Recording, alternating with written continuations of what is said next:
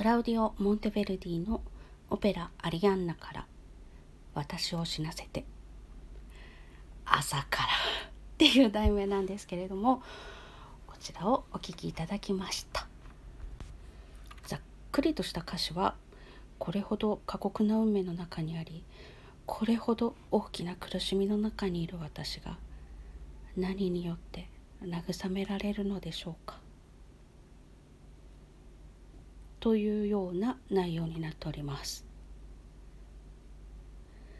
これはオペラの中の一曲なんですけれどもアリアンナという人の歌です。主人公ですね。どんな悲しみがどんな過酷な運命があったんでしょうか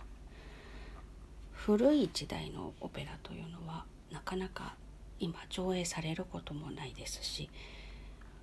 前編を知ることが難しくもあるのですが気になります。